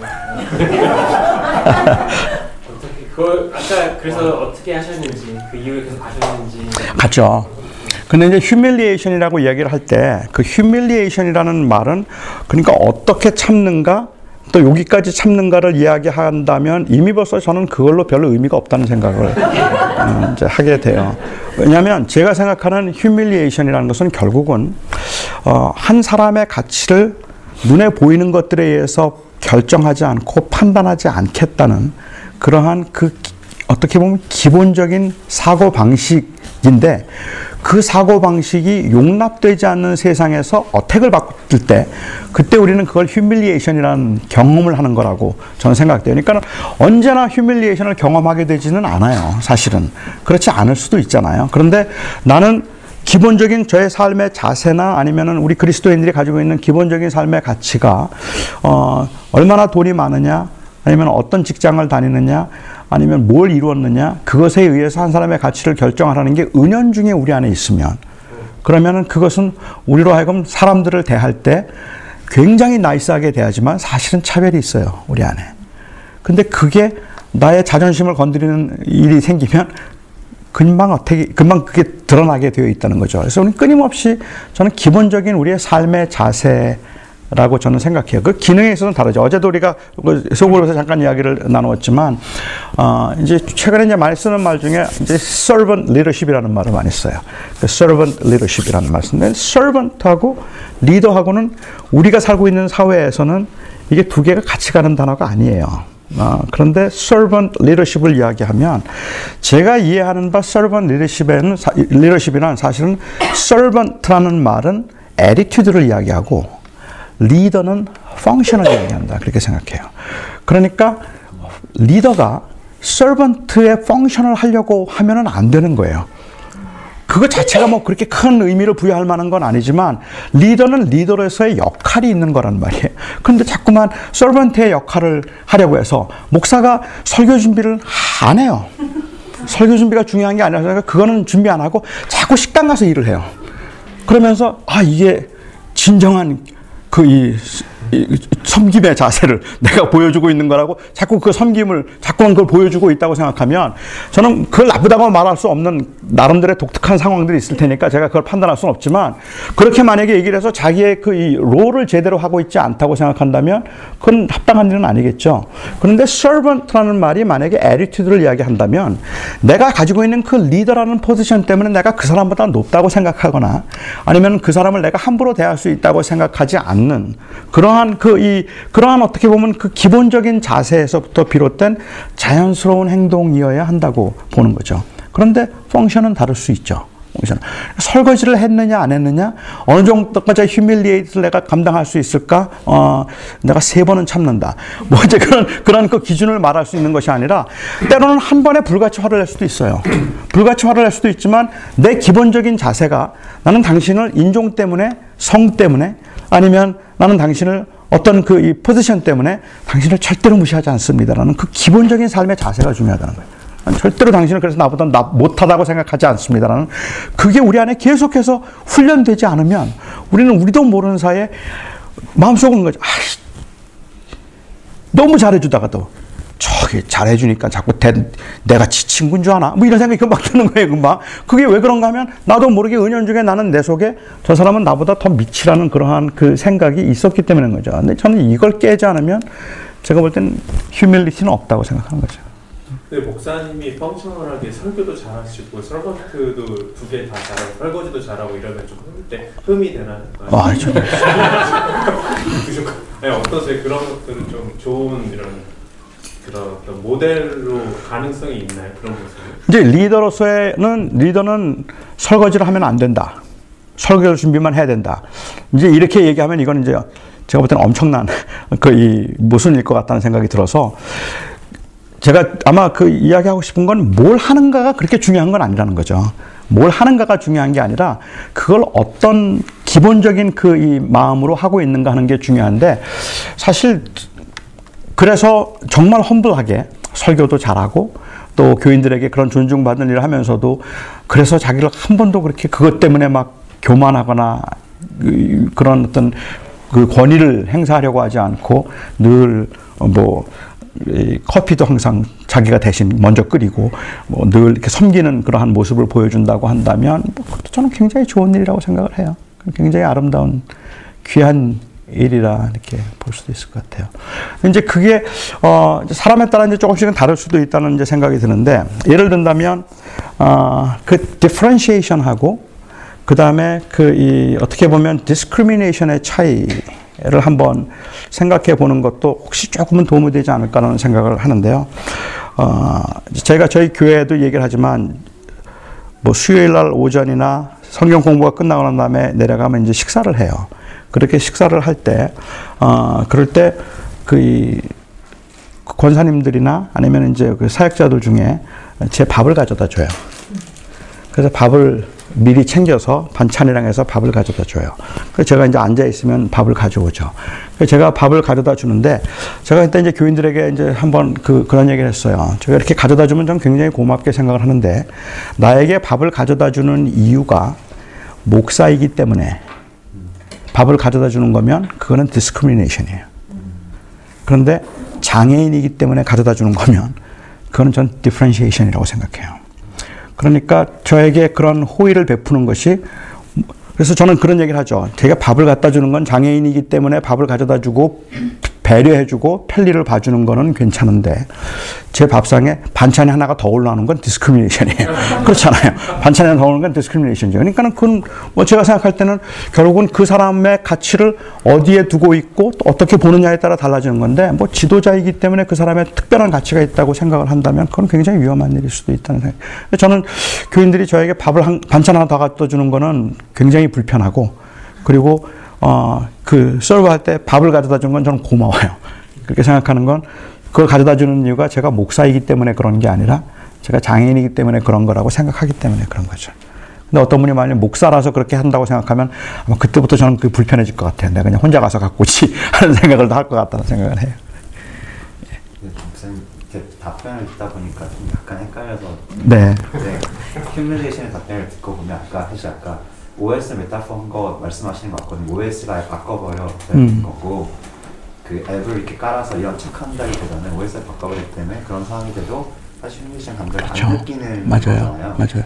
근데 그러면 전 약그 그 그런 비유가 되면 OS를 갈았냐 안 갈았냐 질문이 된다는 거는 구원을 정말 받았냐 안 받았냐로 가는 것처럼 아, 그렇죠. 구원을 받은 사람이 그 은혜를 헛되이 안 하게 하겠다는 거라기보다는 너 정말 약을 먹었냐 안 먹었냐 음. 구원을 받았냐 안 받았냐 OS를 깔았냐 안 깔았냐의 질문으로 가는 것 같거든요 네. 그렇게 되면 자연스럽게 나오는 현상을 얘기하는 거고 그 현상이 없을 때 그러면 왜 현상이 없을까 고민이 맞는 게 아니라 내가 깔았냐 안 깔았냐 질문으로 가게 하는 것 같거든요. 맞아요. 그러면 약간 백사님께서 사실 구원을 우리가 받았냐 안 받았냐 집중하는 거가 이렇게 중요하지 않다는 거랑은 약간 좀 그래서 아마 제가 이제 그 텐션이라는 표현을 좀 썼던 것 같아요. 그래서 이제 텐션이라는 표현을 썼는데 우리가 그렇게 살게 만드는 동기는 결국은 구원을 받았다는 사실이잖아요. 그러니까는 내가 구원을 받았는가 안 받았는가 하는 그 질문은 굉장히 중요한 질문이지만 그리스도인들에게서는 어떻게 보면 전제된 질문이라는 거죠. 그러니까 이건 무시되는 질문은 아닌 거죠. 없어진 질문은 아닌데 보면 내가 그런 것을 안 나타나면 음. 내가 안 받았을 수 있다고 생각하는 텐션을 말씀하시는 거예요? 아니면 그러니까 내가 구원을 내가 이래서 구원을 혹시 못 받은 거 아니야? 내가 왜 이렇게 돈을 좋아하지? 만약에 그렇게 생각이 된다면 아직 안거 아니야? 어 그런데 그런데 그렇다면 우리는 그때는 우리는 은혜를 붙잡지 않으면 행위를 만약에 붙잡으면 누구나 다 안 가는 거 같은 거죠. 그러니까 그렇게 보면 근데 내가 나로 하여금 OS를 바꾸게 만드는 건 내 행위가 아니라 바로 은혜다. 그 사실을 나는 또 확인을 해야 되는 거죠. 그게 확인이 되면 그 다음에 발생하는 문제는 어 그러면 내가 은혜 합당하게 살아야지 하는 그 질문으로 자연스럽게 연결이 돼야 된다는 거잖아요. 그러니까 그게 연결이 되어서 이제 그러면 내가 합당하게 살아야 되는데 살다 보니까 또 넘어지죠. 근데 실존적으로는 또 그런 모습이 나오면 음. 이걸 다 사실 실존적으로는 아직 OS를 안 가는 거 처럼 보이죠. 어, 안 가는 경우도 있을 거예요. 근데 안 가는 경우가 있을지 모르기 때문에 복음을 다시 전할 수도 있는 거죠. 나 스스로에게도. 그리고 스스로에게 복음을 다시 전했는데 역시 나는 예수 그리스도가 나의 생명인 거는 확실해요. 그거는 고백은 확실한데 근데 내가 넘어지는 거예요. 지금 계속해서 흔들리고 다시는 내가 이러지 말아야 되겠다는 생각을 할 수도 있는 거죠. 그러니까 제가 이제 이번 코스타에서도 이제 몇 번 강조를 했지만 그 은혜라는 이야기를 할 때 우리가 은혜를 받았으면 어 그, 그때 제가 보여줬던 그이 그 어구가 있는데 사람이 변했으면 변해야 하는 것이 있는데 변하고도 변해야 할 것이 변하지 않을 때는 변한 것이 변하지 않도록 변한 것을 붙들어야 변할 수 있다. 사람이 변했으면 변해야 하는데 우리는 그게 추구하는 거예요. 은혜를 받았으면 은혜 합당하게 살아야 되죠. 그런데 잘안 변해요. 그렇게 안 변할 때는 그렇게 변하게 살아가는 삶을 살도록 만드는 그 동기는 어디에 있는가 하면 변한 것, 그 은혜를 다시 붙드는 데 있다는 거죠. 그 은혜를 붙들 때 우리는 다시 돌아갈 수 있는데 우리는 끊임없이 그래서 행위적으로만 생각하면 내가 구원을 받았는가 안 받았는가 하는 문제가 하루에도 수십 번씩 흔들릴 수밖에 없어요. 근데 구원을 안 받았다면 내가 굳이 이렇게 살아야 될 이유가 없는 거잖아요. 그런데 다시 살게 만드는 힘이 있다면 그거는 바로 내가 구원을 받았는데 이게 내 행위가 아니라 하나님의 은혜로 되었다는 사실에 대한 어떤 확신이 아닐까? 그런 의미에서 볼 때는 그 둘 사이의 긴장이 우리의 삶 속에 여전히 남아 있어야 된다는 거죠. 그러니까 내가 구원을 못 받은 거 아니야라는 질문은 경우에 따라서는 저러, 저, 희들에게 있어서는 다시 한번 우리를 깨워줄 수 있는 질문이 된다면 해볼 만한 질문이겠다는 생각도 들어요. 그러니까 약간 저는 그 OS 이런 거 다 마음, 어떻게 보면 내 가치관, 음. 이 문제라고 생각을 하는데 내가 그 밭에 있는 그게 보물이라고 생각을 안, 한, 안 한다면 음. 모든 사람이 내 주변에 친한 사람들이 보물이 있다고 하니까 그 말을 믿고 가는 거면 계속 흔들리는 거잖아요. 그렇죠. 있나 그거를 아직 보물이 있다고 해줄 수 있냐는 거죠. 있다고 믿는다고. 어, 그거는 아무도 확실히 못할 거예요. OS를 음. 바꿨다면 그렇지. 내 마음에서 내 행동으로 가는 거기가 달라져야 내 리액션이. 그렇죠. 내가 행동은 물론 예전 습관이 남아 있어서 비슷하게 하지만 그때마다 이 이게 달라져야 되잖아요. 그 네. 그러니까 자기 스스로는 사실 알아야 되는 거잖아요. 네. 근데 그게 안 바뀌고 여전히 그걸 그냥 내가 넘어진다라고 생각하는 거를 그걸 너무 희끄무리하게 우리가 교회에서 너무 하고 있는 지 않나 네. 그렇죠. 물론 그 애매함이 있죠. 말씀하신 것 때문에 그렇게 얘기 안 하시는 것 음. 같은데 그냥 그 관계에서 왔다 갔다 하시는 그렇죠. 것 같아서 그러니까 누구도 어떤 사람의 구원에 대해서도 확실하게 말할 수는 없기 때문에 그렇게 흔들리는 사람에서 아 당신 예수 믿는데 왜 그러느냐 이렇게는 아무도 말 못해요. 그 사람이 실제로 안 믿는 사람일 수도 있어요. 그런데 그냥 그냥 이 어떤 프레셔에 의해서 환경에 의해서 내가 믿는다고 생각할 수도 있는 거죠. 그런데 다시 복음을 듣는다면 내가 넘어졌다는 사실 때문에 내가 예수 안 믿는 사람이 아닌 건 아니라는 것을 인정해야 된다. 그걸 확인해 주는 게 중요하다는 거죠. 결국 다시 우리가 복음 이야기를 하면 우리의 행위가 아니라 바로 하나님의 은혜로 되었다는 것을 다시 기억하고 내 안에 뭐 누구나 다 사람마다 다를 수 있으니까 전 진정으로 그런 그 은혜의 경험을 한 사람들의 경우에 있어서 굉장히 많이 흔들리고 너무 힘들기 때문에 이건 난 아닌 것 같다고 생각을 하는데도 그런데도 내가 부인할 수 없고 내가 확인할 수 있는 나- 내가 아는 예수가 내 생명이라는 그 고백 그 고백이 내 안에 살아있는가 하는 건 굉장히 중요한 질문이죠. 그게 진실한가 하는 거. 그 다음에 그 진실하다면 이제 그 고백을 붙들고 다시 일어서서 걸어가야 하는 과정이 남아 있는 거라서 그 고백이 진실하다는 걸 확인하는 순간 끝난 게 아닌 거잖아요. 그, 그 과정은 남아 있다는 거죠. 그런데 이제 우리는 한 번의 그 고백으로 그냥 됐다고만 이야기를 하고 거기에 대해서는 아무도 확인을 하려고 하지 않는 꼭 할 필요가 없다고 생각을 하고 있기 때문에 지금 이제 말씀하시는 것처럼 그런 전제를 하고 있긴 한데 정말로 그 전제가 맞는지 진짜 그 사람이 OS를 바꿨는지 안 바꿨는지 그거를 거듭해서 확인하는 그 프로세스가 필요하지 않겠느냐. 그거 없이 그냥 바뀌었다고만 생각하고 안 바뀌었는데도 그냥 그렇게 어 그냥 마냥 가고 있는 건 아닌가 하는 그러한 질문은 충분히 정당하다고 생각하죠. 네. 네. 목사님 사모님하고 humiliation 어떻게? humiliation 제가 이제 그 제 아내에게서 humiliation을 느- 가장 이제 자주 느낄 때는 어 제가 설교를 하는 중에 이제 고개를 땅에 숙일 때 그- 그때 아, 내가 또 오늘 망쳤나 뭔가 생각이 이제 들고 그때 그때 아주 종종 휴밀리에이션을 이렇게 아, 되는 것 같아요. 뭐 제 아내가 뭐 저를 막 이렇게 휴밀리에이트하거나 뭐 이제 그렇게 의도적으로 뭐 그런다기보다는 어, 실제로 제 속에 그래도 내가 내 아내보다는 조금 더 낫지. 뭐 내가 내 아내보다는 영어를 좀 더 잘하지. 내가 그 사회적인 이런 일들에 대해서 내가 내 아내보다 조금 낫지? 만약에 그런 생각을 하고 있었다면 그 생각 때문에 틀림없이 저는 휴밀리에이션을 경험할 것 같아요. 근데 그 생각을 하지 않으면 휴밀리에이션을 경험하지는 않을 것 같은 생각이 들어요. 어, 제 아내의 경우에서는 저를 그렇게 무시하지는 않을 것 같은데, 그러니까 제 아내가 이제 그 사회적인 그런 현, 요즘에 이제 뭐 한국에서 벌어진 일들이 이런 데 아무 관심이 없었던 사람이거든. 근데 최근에 갑자기 무슨 기사를 봤는지 여기 이제 한국에 요즘에 벌어지는 뭐 그 조국 사태에 대해서 관심이 많아졌어요. 자꾸만 이제 저한테 자기 의견을 자꾸만 이야기를 해요.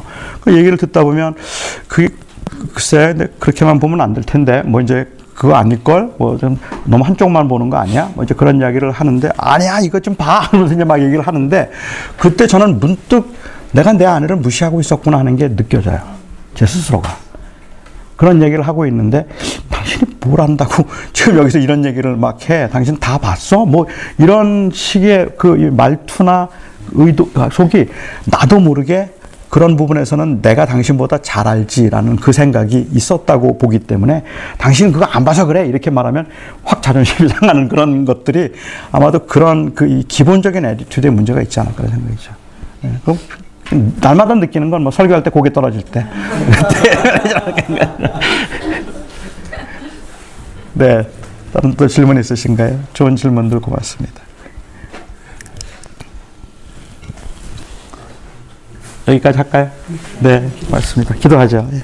사랑하는 아버지 하나님, 참 믿음으로 제자로 산다는 것이 우리에게 주어진 그 현장에서 그 끊임없는 갈등과 마찰을 경험하는 여러분들에게는 정말로 힘든 일이라서 어느 때는 그냥 눈을 감고 그 유혹에 넘어가고 싶기도 하고 어느 때는 그러지 못함으로 인하여서 오는 그 좌절과 괴리를 경험하기도 하고 또 어느 때는 아, 그렇게 믿음으로 잘 살아내지 못하는 것 같은 죄책감과 미안한 마음으로 또 우리가 살아가기도 합니다.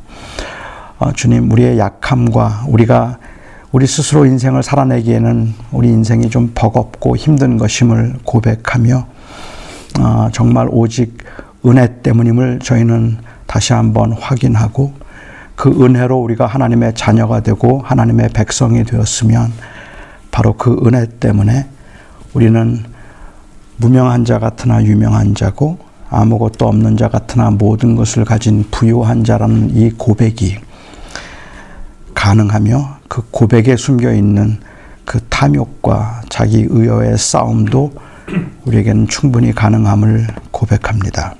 사랑하는 나의 아버지 하나님, 여기에 있는 여러분들의 그 삶의 현장은 어쩌면 제가 생각하는 것보다 훨씬 더 치열하겠다 싶은데 그렇게 치열하고 그리고 버겁고 그리고 정말 숨가쁜 그러한 그 이 현장에서 우리가 누구인지 우리가 궁극적으로 추구하며 바라보는 우리 인생의 가치가 무엇인지 놓치지 않게 하시고 또 그것을 붙들고 살아갈 수 있도록 주께서 여기에 세우신 주의 귀한 공동체가 그 사명을 잘 감당할 수 있게 하여 주시옵소서 예수님의 이름으로 기도합니다.